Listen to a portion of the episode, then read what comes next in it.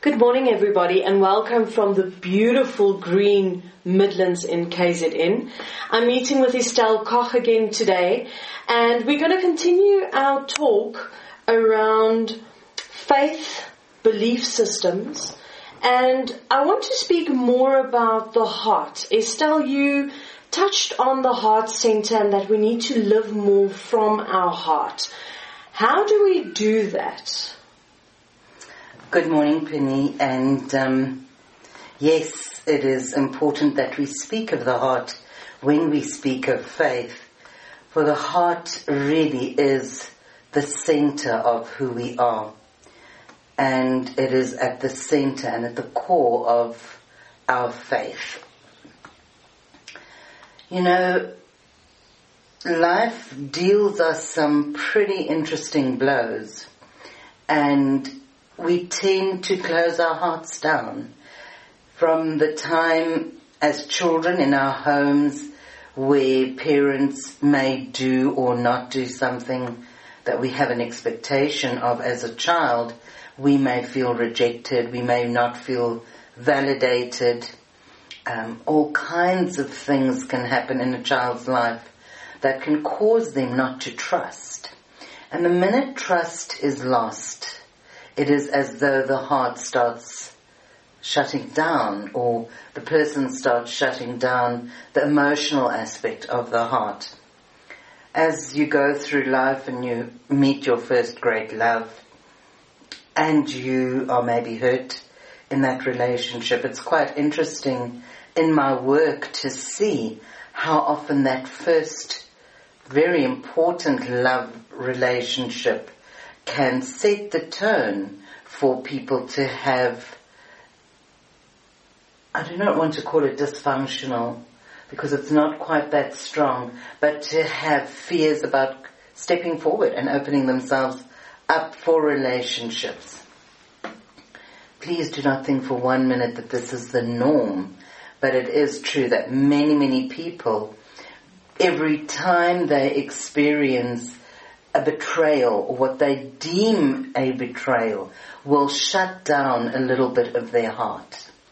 And the more you start shutting down the voice of the heart, let me put it that way, the voice of the heart, the more alienated and isolated you become within yourself. You can never shut down the heart. The heart will continue beating um, and it would be very, very interesting for our listeners who may be interested in understanding the workings of the heart to go and look on the internet at the Institute of HeartMath. Um, they do phenomenal work whereby they study the impact of emotional experiences on the physical heart and how to heal that. And they have wonderful information and um, ideas and examples that one can follow. So I highly recommend the Institute of HeartMath for this. However, it is not everybody who is at that space, but we all need to live with a focus, I would say, on the heart. Why? Because the heart is the center of our relationship with life and with the divine or with spirit. So when we live from the heart, we live from a place of non-judgment. We live from a place of the universal love, not the emotional love that we speak of in relationships, but the universal love, the right to be loved and the right to be alive even. And when we can live with that knowingness that we have a right to be alive and we have a right to be loved and that we are loved, we are an expression of the divine's love for us and for the world that we are here to bring our unique gifts to the world is an expression of the love of the divine. So, because you as a person is an expression of love in the lives of the people who matter to you. if that makes any sense. That makes a lot of sense. So, from that point of view, we need to look at the fact that the heart cannot shut down. And if it does, it has become so impacted by emotion in a lot of instances that it does have a physical fallout. But what I am wanting to speak of is the voice of the heart. Because the voice of the heart is the voice of meeting place of the intuition, which is soul, and the mind. It is a place where your mind and your soul meet. So what does that mean? It means it's a place where, you know, a lady by the name of Patricia Diane Cota-Robles, if you were ever to come across her work, once said, you have to open your mind, but be careful not to open it so wide that your brain falls out. So there is always, you know, live in faith, do what you need to do.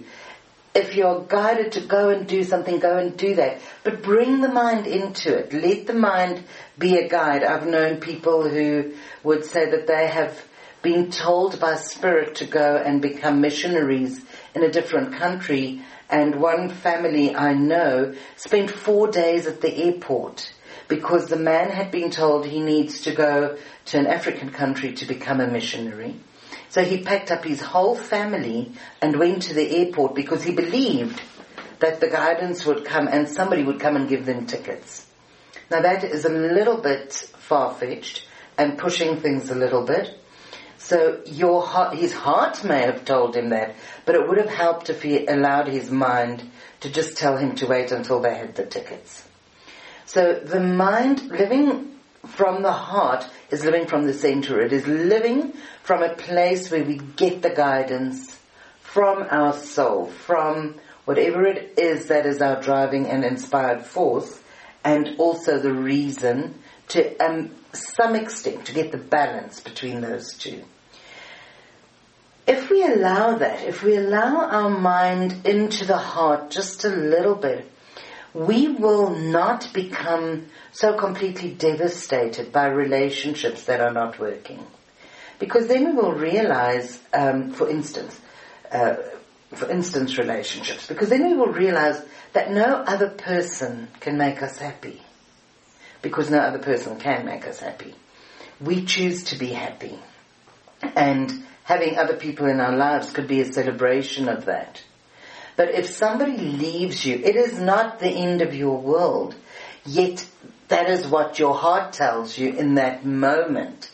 But if you get the balance right there, things shift.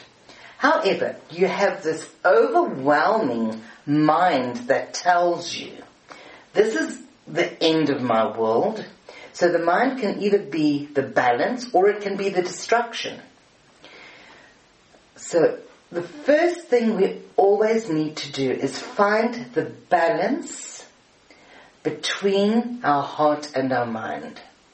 And know that our intuition is one thing, our heart is one thing, and then the mind plays its part.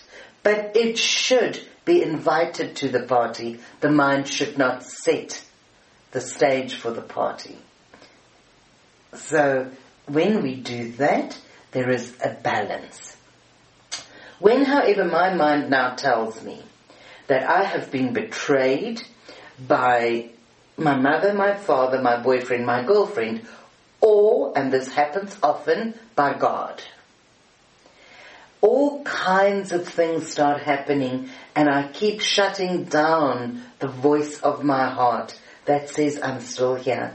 I'm beating for you. I am here. Do not allow your mind to push the heart, to push the love out, because it is here.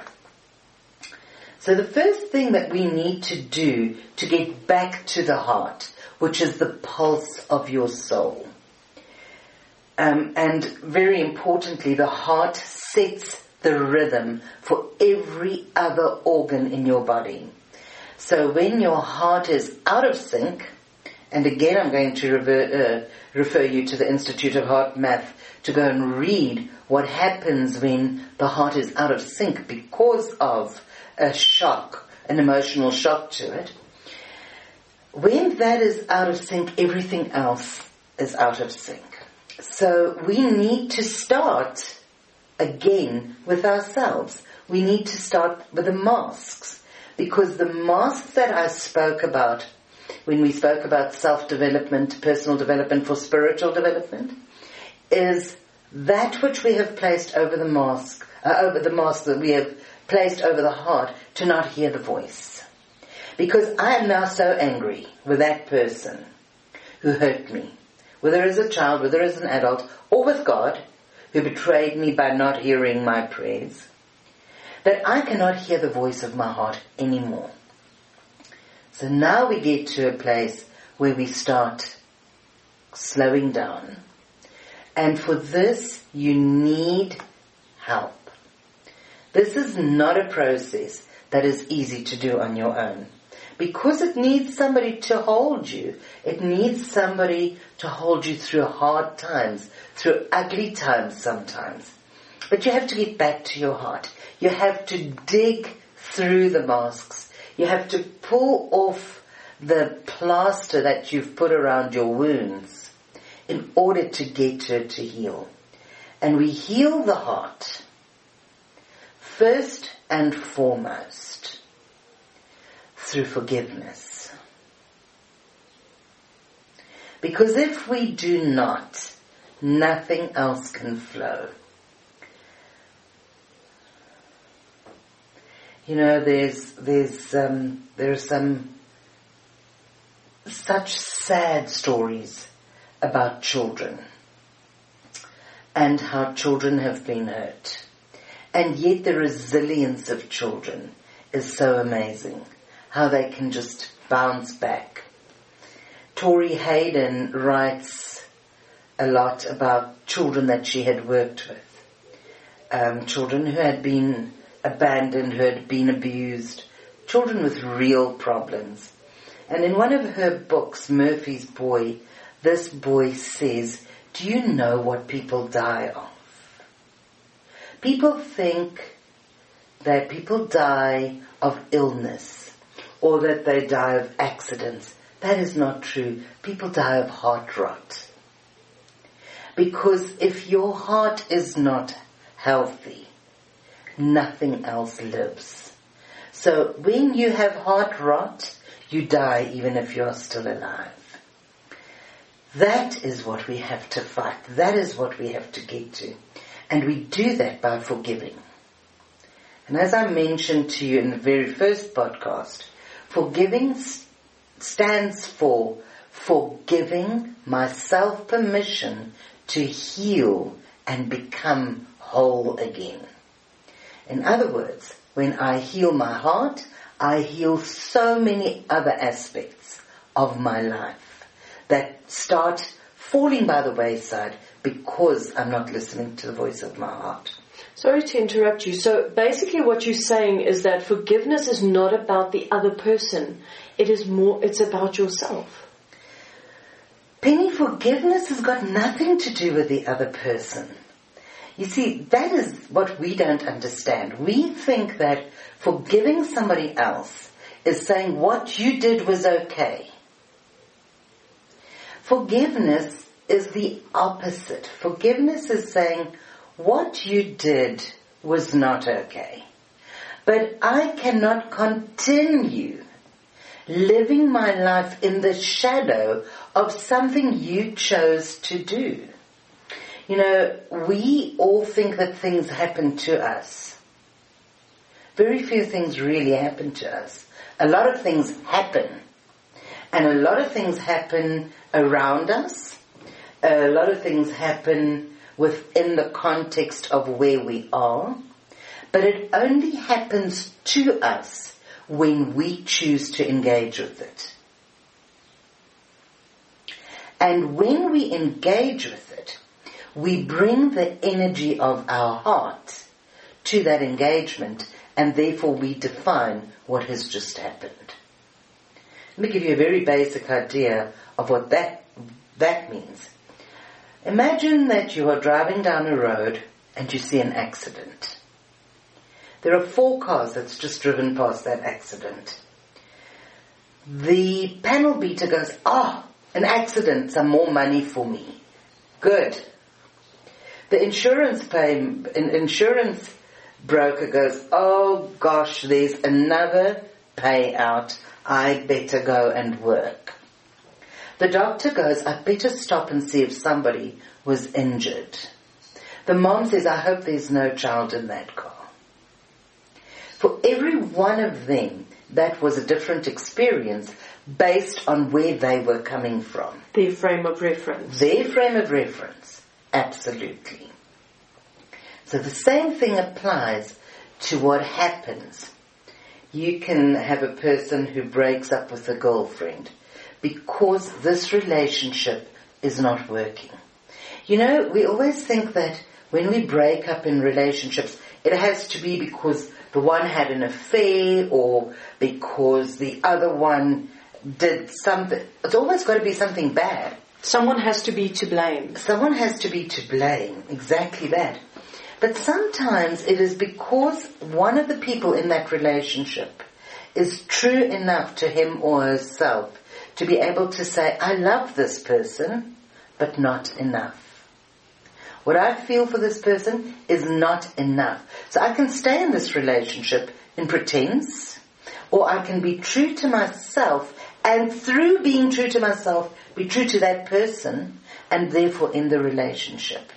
The other person can say that was really painful and take the time to grieve the relationship, but to understand it and to come back and say, thank you for that honesty. That was not an easy experience, but thank you. Whereas another one could choose to walk away with such anger and resentment that they could spend the next two years of their life investing in the anger and resentment that they are holding and therefore refuse to walk into another relationship. Or if they do, they take that anger, that resentment, and their fear of betrayal or abandonment into the next relationship and then taint that relationship and possibly many other relationships with that emotion. Forgiveness is the emotion or the action that says, I choose to move forward. I need to be discerning here. I need to stop and say, what really happened? And one of the major things for forgiveness and for healing the heart is to become aware of your self-talk. Self-talk could be your greatest enemy or your greatest friend. Because if you are constantly telling yourself, that person is a so and so, that person hurts me, that person XYZ, you are taking energy that your body, your emotions, you as a being need to grow and heal and prosper. And you're investing it in a negative investment regarding another person. So you're taking all your energy, you're putting it with a person who you believe hurt you, although that person did absolutely nothing to hurt you, but made a decision that ultimately was for the highest good of both of you. And you either take it and say, that was a painful experience, I learn from it, and I move on. Because if I'm truthful, I will have noticed in the last three months that person was not as present in the relationship as he or she should have been. But because we're so involved in expecting other people to make us happy, we don't realize when things start changing. So first and foremost, to heal the heart, we need to be accountable. You and I need to be accountable for our own hearts and for what is going on. The more you learn to be self-focused, the more you will become aware if the other person is not present in the relationship. the more you will become aware if you are not present and no longer happy. Because very often in my work I see people who come and sit there and tell me that their partner is this and their partner is that, but the truth of the matter is they themselves are unhappy in the relationship, but they refuse to look at that. So we need to get to a place where we stop and say, am I truly happy? And what does happiness feel like? Then we need to say who and when in my life were the people and the experiences that caused me to turn away from the voice of my heart. The tendency to go and dig elbow deep into your wounds, really, that should not be happening. There is no need for us to go and pull off the scabs and start digging and creating new wounds. Because the interesting thing is the minute that you acknowledge that there was a hurt and you step back from it just ever so slightly and you look at what really happened and you allow your heart to speak, in that moment the healing starts. And then you may need to go in there. You may need to go in and look. In fact, you really should go in there and look and say, when that happened, what judgment did I make about myself? Did I tell myself that I'm not pretty enough? Did I tell myself I'm not clever enough? Did I tell myself I'm not good enough? Because if I did, I need to step back from that I need to distance myself from that and I need to find all the most amazing reasons that exist in my life so that I can understand and start believing in me, having the faith that I should have in me. And what I want to say in relation to that, believing in me is taking on a belief about myself from what I see around me and from what other people tell me until I can get to the place of knowingness, which is a faith in me. Does that make sense? Mm. Right. Having said that, we then start working with discernment rather than judgment. And discernment will say, I needed to lose my job because I was no longer there.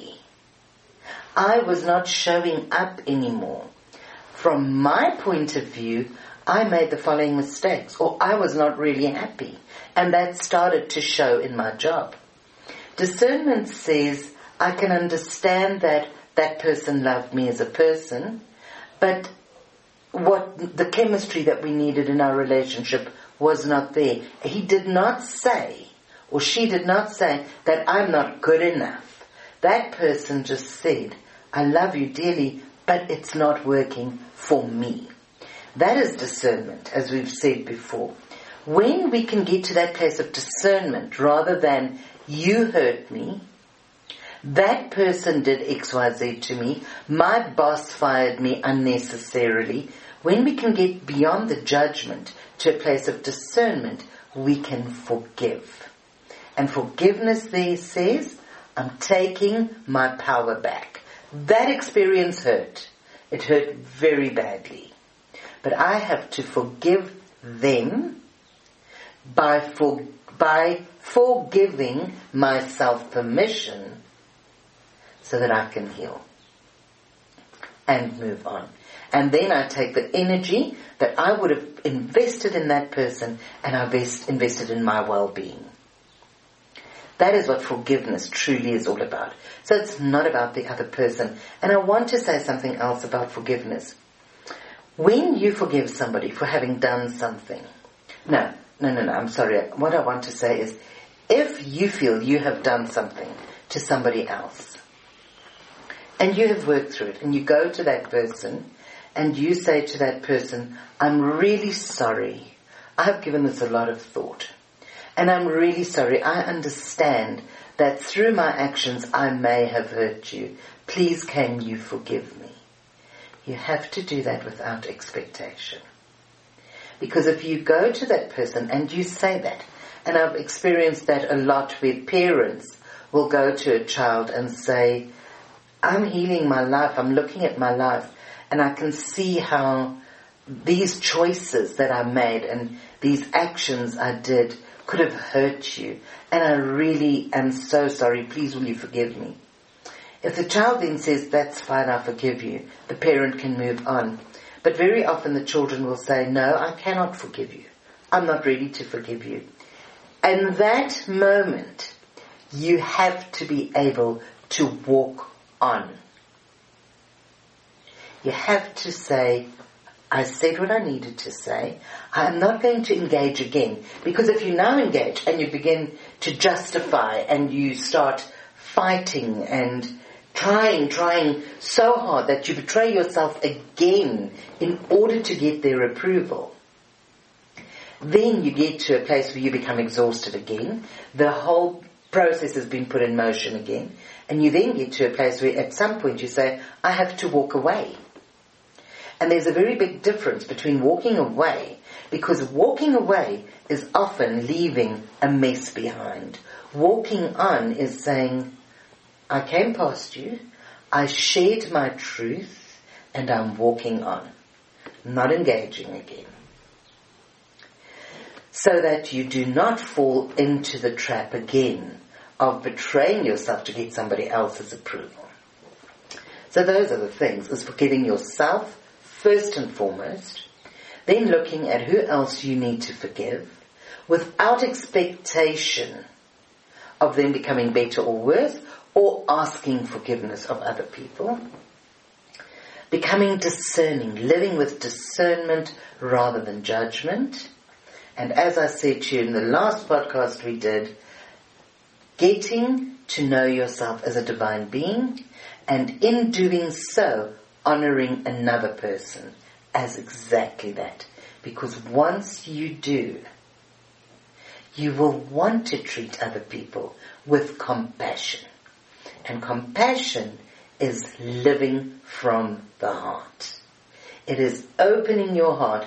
It is looking at another person and saying, I have no idea what you are going through, but I will hold the light. I will hold the energy. I will create a space in which you can safely go through what you're going through. How am I creating that space? By not, by not um, casting judgment, by not fighting, and sometimes by setting boundaries.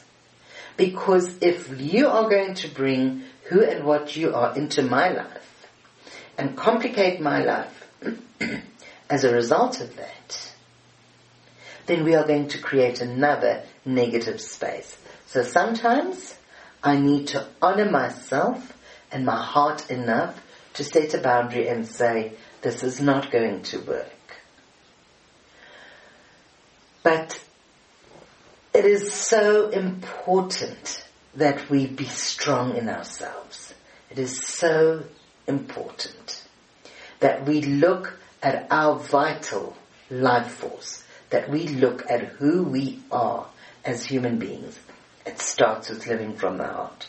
It starts with doing things from a place of love.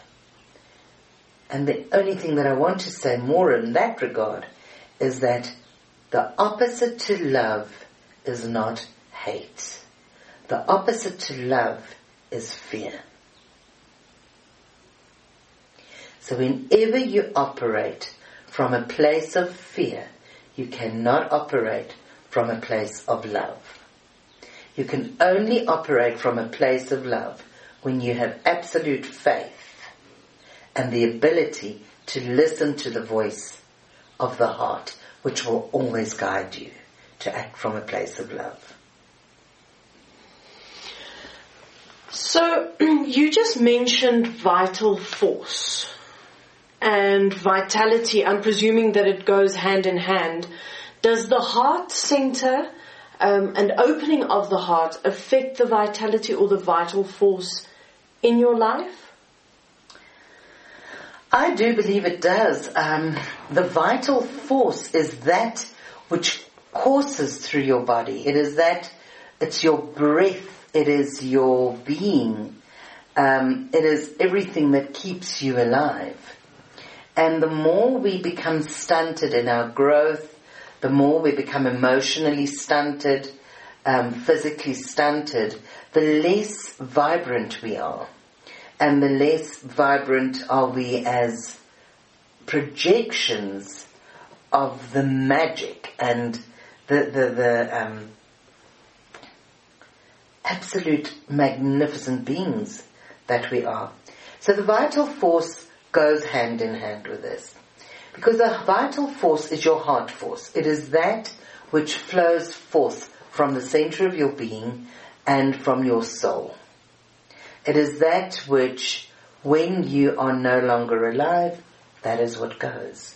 That vital force, that energy, that link to spirit. And that is what we need to nurture.